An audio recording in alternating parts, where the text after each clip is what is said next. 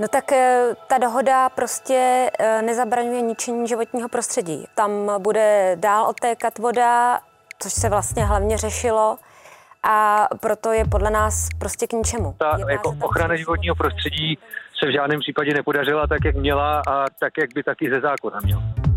Dohoda české vlády s Polskem o dole Turów na sebe strhává kritiku aktivistů i některých zástupců dotčených obcí.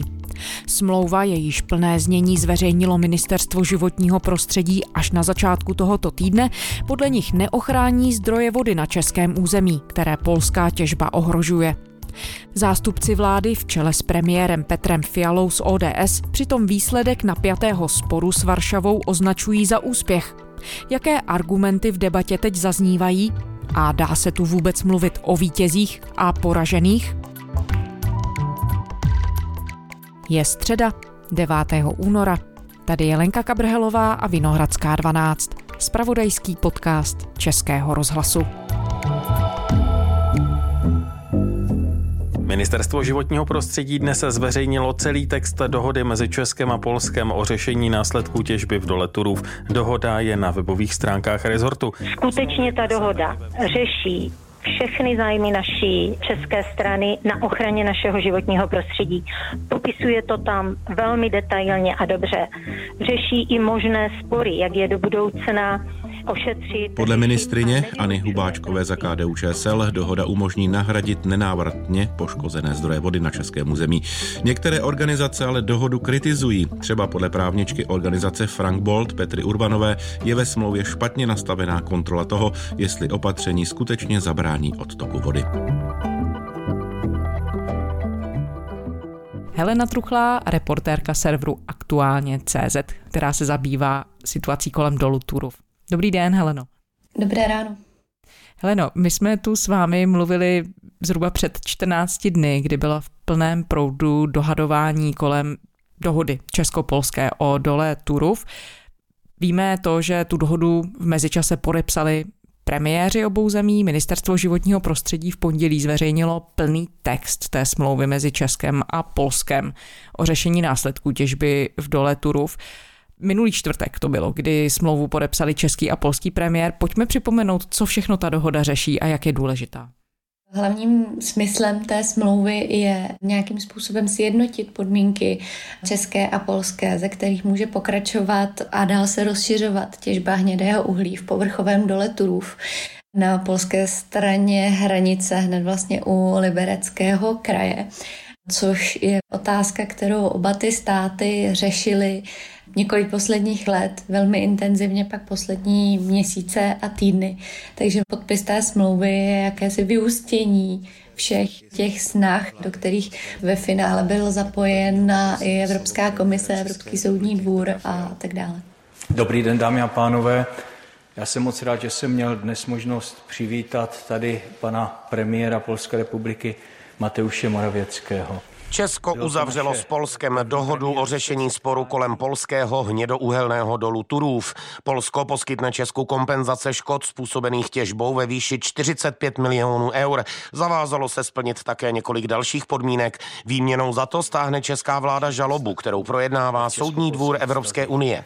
My jsme v uplynulých dnech vedli s Polskem intenzivní jednání s jediným cílem zajistit dohodu, která bude výhodná pro naše občany a zároveň nám dovolí navázat na tu vysokou úroveň česko-polských vztahů, která zde byla před tím případem Turów. Jsem přesvědčen, že jsme to splnili. No a co se dozvídáme z toho samotného textu dohody? Jsou tam nějaké body, které by posunovaly to, jak ta dohoda byla minulý týden prezentována, jak jsme si všichni interpretovali? V kostce bych řekla, že ne. Ona totiž, ta dohoda je do značné míry podobná verzi, která unikla na veřejnost už na podzim loňského roku. V některých detailech se mění. Dá se říct, že odpovídá tomu, co říkal premiér Petr Fiala na tiskové konferenci po podpisu té smlouvy se svým polským protějškem Mateuszem Morawieckým. V níž se Polsko mimo jiné zavázalo k dostavbě a plné funkčnosti podzemní stěny, která by měla zabránit dalším odtoku pozemních vod z českého území. Zavázalo se k postavení zemního valu, který má chránit obyvatele nejbližších obcí před hlukem, prachem a světelným znečištěním. Jsou tam ty zásadní body, že ta smlouva může být vypověditelná oběma stranami po pěti letech, je tam výpovědní doba dalšího půl roku, to znamená fakticky za pět a půl roku už ta smlouva nemusí platit. Pak jsou tam některé detaily, které tak úplně nezazněly na té tiskové konferenci, a to například, že polská strana může těžit hlouběji, než předpokládal ten původní návrh smlouvy, a to až třicet metrů pod hladinu moře. O tom se objevovaly nějaké informace ještě před podpisem té smlouvy v posledních měsících, kdy vlastně polská média na základě informací ze svých nejmenovaných zdrojů od polské vlády psala, že ta těžba už mezi tím postoupila do větší hloubky, takže tohle je vlastně jeden z bodů, který se dal očekávat, pokud věříme těm informacím z polských zdrojů. Jedna z dalších bodů, které nebyly tak úplně s jistotou prezentované, byla vlastně výše těch odškodnění, kdy se celou dobu mluvilo o celkové částce čtyřicet pět milionů. Tam víte, že existovaly různé návrhy. Česká strana požadovala v minulosti až padesát milionů euro. My jsme dosáhli nakonec výsledku čtyřicet pět milionů euro. Ta výsledná částka se skládá ze dvou částek. Nakonec se ukázalo, že v té dohodě je zakotvená částka jen třicet pět milionů eur, tedy dalších deset milionů je dobrovolný dar pro Liberecký kraj, nicméně podle dostupných informací ty peníze už byly převedeny, ačkoliv tedy o nich ta smlouva explicitně nehovoří. Vysvětlila vláda, proč zveřejnila ten obsah až s odstupem několika dnů? Já jsem se na to ptala ministryně Anny Hubáčkové hned po té tiskové konferenci obou premiérů a ona říkala, že to je z procesních důvodů, že to bude trvat několik dní, a zpětně jsem pak nikde žádné další vysvětlení neviděla, proč s tím čekat vlastně od čtvrtku až do pondělí.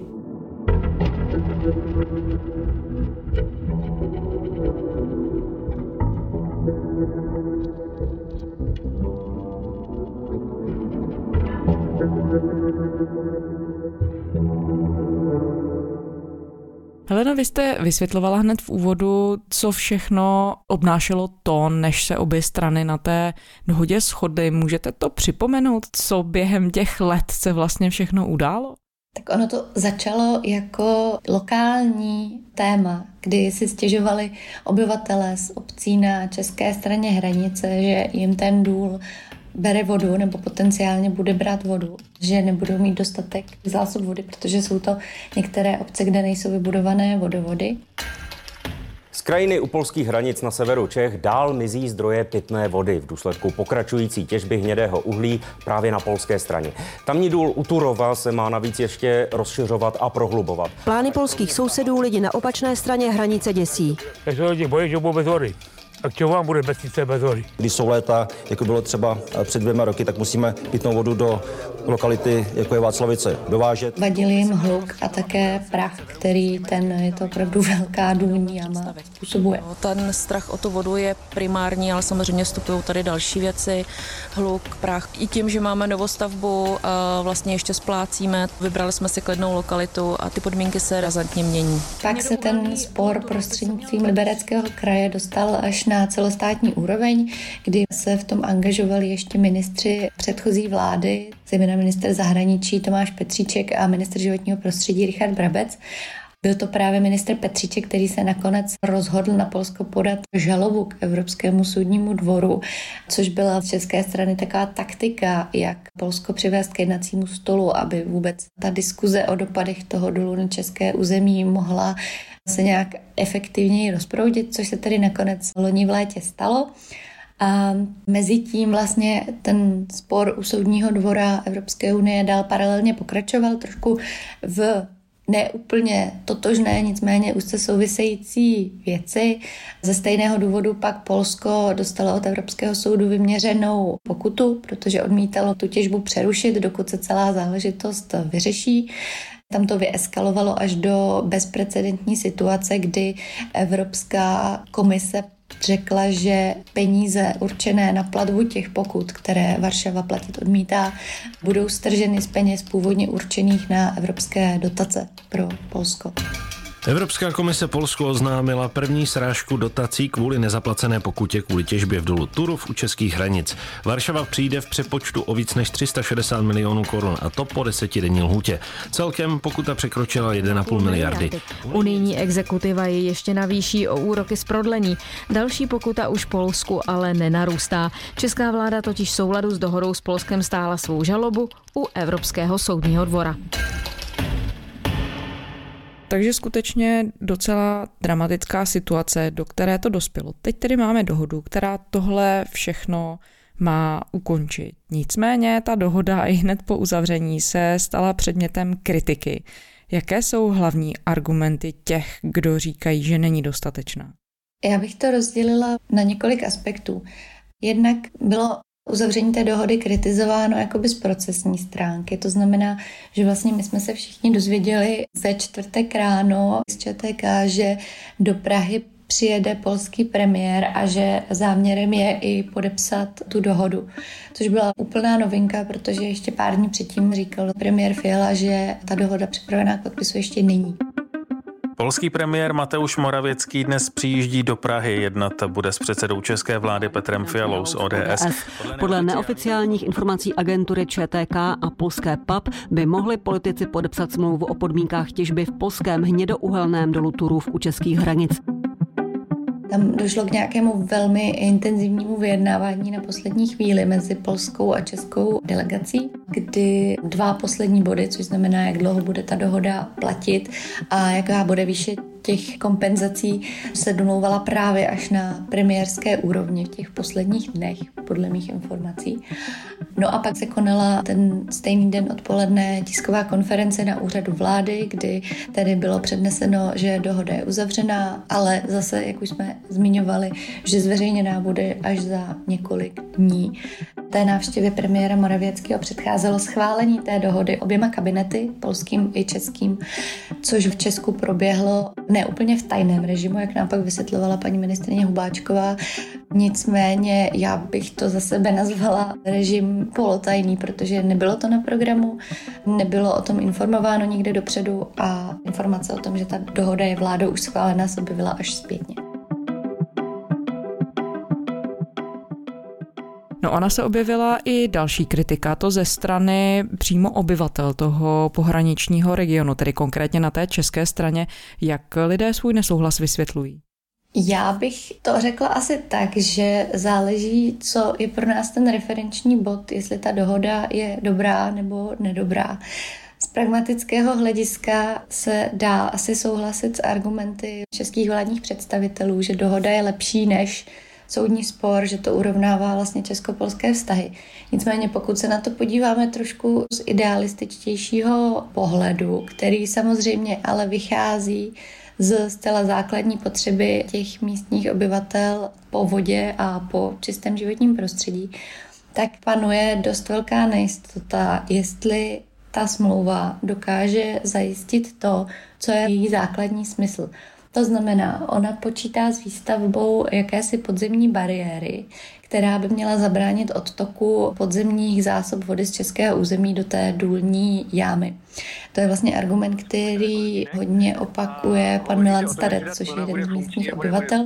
Problém je, že vlastně ta slona na tom místě, kde stát bude, funkční může být, protože bude těsnit nějakou vodu pronikající do toho dolu, ale to, co my celou dobu říkáme na základě dat našich hydrogeologů, je to, že to ale není ta naše voda, protože když by se posluchači podívali na mapu, kde ta stěna má být, tak by zjistili, že ona stojí o tři kilometry někde jinde. A není úplně zřejmé, ze kterého takzvaného kolektoru, to znamená ze které zásobárny podzemní vody, v jaké hloubce ta voda přesně odtéká, kudy přesně odtéká.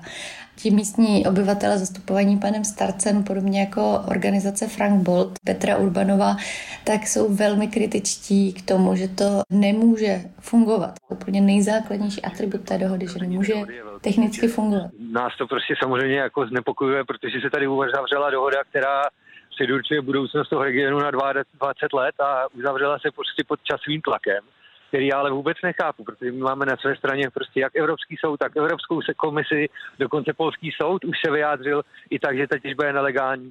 Takže vůbec nechápu, proč jsme v takovouhle situaci uzavřeli smlouvu, která prostě nechrání naši vodu. Nerozumím tomu. Nicméně oni se třeba odkazují často na vyjádření expertů České geologické služby, pana Zdeňka Venery. A on vlastně nedá se říct, že by byl úplně kritický k té dohodě. V současnosti je to předčasné říci, že ta stěna nemůže fungovat, to zatím si myslím, že nemůže nikdo tvrdit. Já jsem s ním poslouchala rozhovory a četla články teďka úplně z té poslední doby a on tu smlouvu označuje globálně za úspěch. V tom dole se těží sto let. Od osmdesátých let minulého století ta voda klesla o víc než sedmdesát metrů a vlastně teprve teď nastává doba, kdy se podnikne nějaké opatření, které by odtoku té vody mělo zabránit. Čili z mého pohledu je to nakonec velký pokrok a dává nám to šanci, že to skutečně tu vodu ochrání. On ji označuje za úspěch i premiér Fiala. Je to tedy pravda, pokud se na věc díváme z české perspektivy? Řekla bych, pokud se na věc díváme pragmaticky, tak se to za úspěch označit dá. Ve smyslu, že ta dohoda bez pochyby ten spor na nějakou dobu zahladí. Může tak vlastně vytvořit prostor, což je něco, co opět premiér Fiala velmi zdůrazňoval na té tiskové konferenci minulý týden. Podařilo se nám opravdu odvalit balvan, který poslední léta zatěžoval česko-polské vztahy. Může to v těch česko-polských vztazích uvolnit prostor pro jiná témata, ve kterých třeba obě země mají společnou řeč, typicky hrozbu ruské agrese na ukrajinských hranicích. Nicméně z mého pohledu to, čím zástupci české vlády argumentují, proč je ta dohoda takovým úspěchem, je vlastně něco, co by se dalo od vztahů mezi dvěma sousedními zeměmi ve střední Evropě čekat tak nějak automaticky. Že spolu budou komunikovat, že si budou sdílet ty nejlepší dostupné vědecké informace, že se budou společnými silami snažit zabránit škodám na životním prostředí.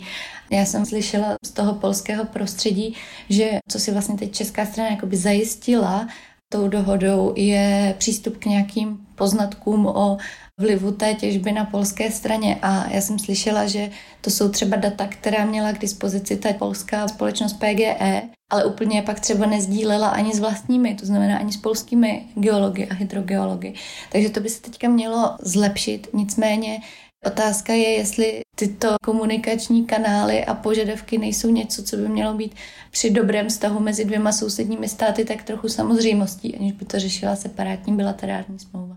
A když se podíváme na ty samotné kritické body, hlavně tedy ze strany těch českých obyvatel, jak se vláda té kritice, že smlouva je nevýhodná, brání? Nedá se říct, že by ty odpovědi byly úplně argumentačně bohaté ze strany vlády. Oni tu kritiku označují za nepochopení toho, o co v té dohodě jde. Nicméně zase opět, když jsem po té tiskové konferenci mluvila s ministryní životního prostředí Hubáčkovou a konfrontovala jsem ji s některými stížnostmi nebo kritikou místních obyvatel a neziskových nevládních organizací, tak ona připustila, že nejde zabránit tomu, aby z českého území do toho dolu vlastně jakákoliv voda otékala, že to se prostě dít bude a že záměrem té smlouvy není toto zastavit, ale způsobit, aby se to dál nezhoršovalo a že pokud se to bude dál zhoršovat, tak že se ta těžba nebude ještě víc přibližovat české státní hranici. Aby česká strana měla přehled o tom, že se to skutečně děje, aby měla přístup k těm polským datům, aby tam probíhala větší odborná přeshraniční komunikace.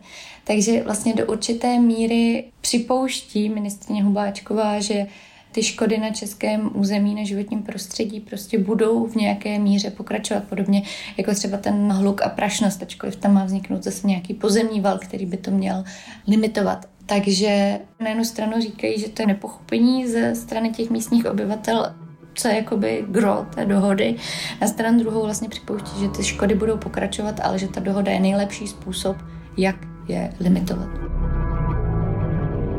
Polská strana již staví v současné době tu podzemní hydraulickou bariéru a její dokončení se předpokládá v polovině tohoto roku. Pak by měl následovat zkušební provoz a v případě, že i v průběhu tohoto zkušebního provozu bude prokázáno, že dále hladiny klesají, máme tam další velmi významnou podmínku a to je zastavení těžby směrem k České republice na línii roku dva tisíce dvacet tři. Heleno, vy jste zmiňovala jeden velmi zajímavý bod, který se právě týká toho, jakým způsobem pak ta dohoda byla uzavřena. A sice, že v nějakou dobu, a není to tak dávno, si pod sebe to jednání stáhli oba premiéři. Předtím o tom vyjednávali ministryně životního prostředí. Víme víc o tom, jaké politické důvody v tom uvažování hrály největší roli? Tak ono to stažení premiérů pod sebe vlastně avizovala už ministryně Hubáčková během cesty do Varšavy, která je několik týdnů zpátky, s tím, že některé body jsou tak sporné, že je na ně potřeba politická váha premiérů, aby tam došlo ke kompromisu.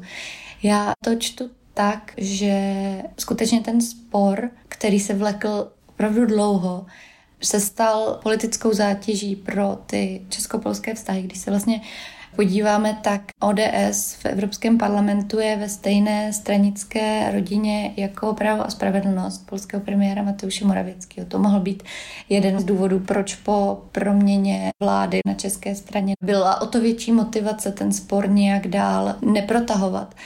A samozřejmě s rozvíjející se situací na Ukrajině a dalšími tématy, které je potřeba řešit, Česko čeká v druhé polovině letošního roku předsednictví na Evropské radě, kde Evropská úroveň je jedna z těch platform, kde se čeští politici rádi odkazují na to spojenectví, ať už třeba v rámci Visegrádské čtyřky ve střední Evropě, nebo právě s těmi nejbližšími sousedy, jako je Polsko. Tak myslím, že byla snaha do všech tady těch událostí nebo agent vstupovat bez zátěže toho sporu o Turów. A mimochodem, co se bude teď dál dít na té evropské úrovni? Zmiňovali jsme, že to prošlo i Evropským soudním dvorem. Co se bude tedy dít dál ve vztahu k Polsku? Je vše opravdu definitivně uzavřeno? Tak co se týče té žaloby, kterou jsme vlastně zmínili, která se týkala toho, zda Polsko při schvalování rozšíření té těžby dostatečně bere ohled na životní prostředí a dostatečně o tom komunikuje se svými sousedy, kde mimochodem tady Evropský soudní dvůr dal zapravdu Česku, tedy že Polsko, co se týče té komunikace a hodnocení dopadů těžby, nepostupovalo v souladu s evropskou legislativou, tak tento spor pokračovat nebude. To byla vlastně jedna z podmínek polské strany, že jakmile dojde k uzavření dohody k zaplacení těch kompenzací, tak Česko svoji žalobu stáhne, což tedy česká strana už potvrdila. Nicméně si myslím, že i to avizují některé ty neziskové nevládní organizace, pokud se nepletu, tak Greenpeace už přímo řekli, že to udělají. Je možné, že budou vznikat další stížnosti k Evropské komisi, co se týče obsahu té dohody. Vy jste dneska oznámili, že budete podávat stížnost Evropské komisi. Na koho míří a čeho byste chtěli v ideálním případě dosáhnout? Tak my bychom ji chtěli podat právě proto, že česká vláda vlastně nezabraňuje poškozování životního prostředí a to je její povinnost.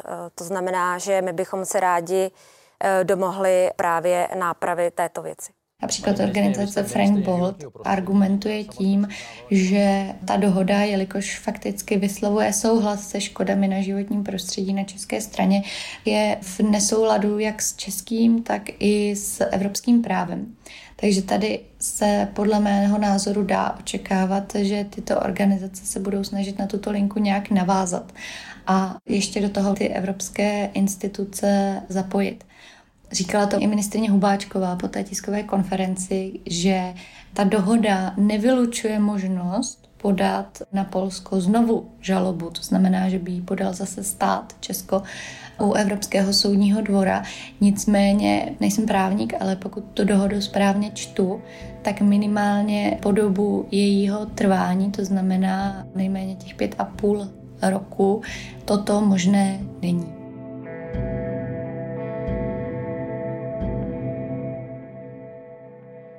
Heleno, vy ten spor opravdu sledujete dlouhodobě, několik let. Dá se v tuhle chvíli říct, pro koho to skončilo vítězstvím, pro koho to skončilo prohrou, jestli se to takhle vůbec dá hodnotit, to vyústění celého toho sporu.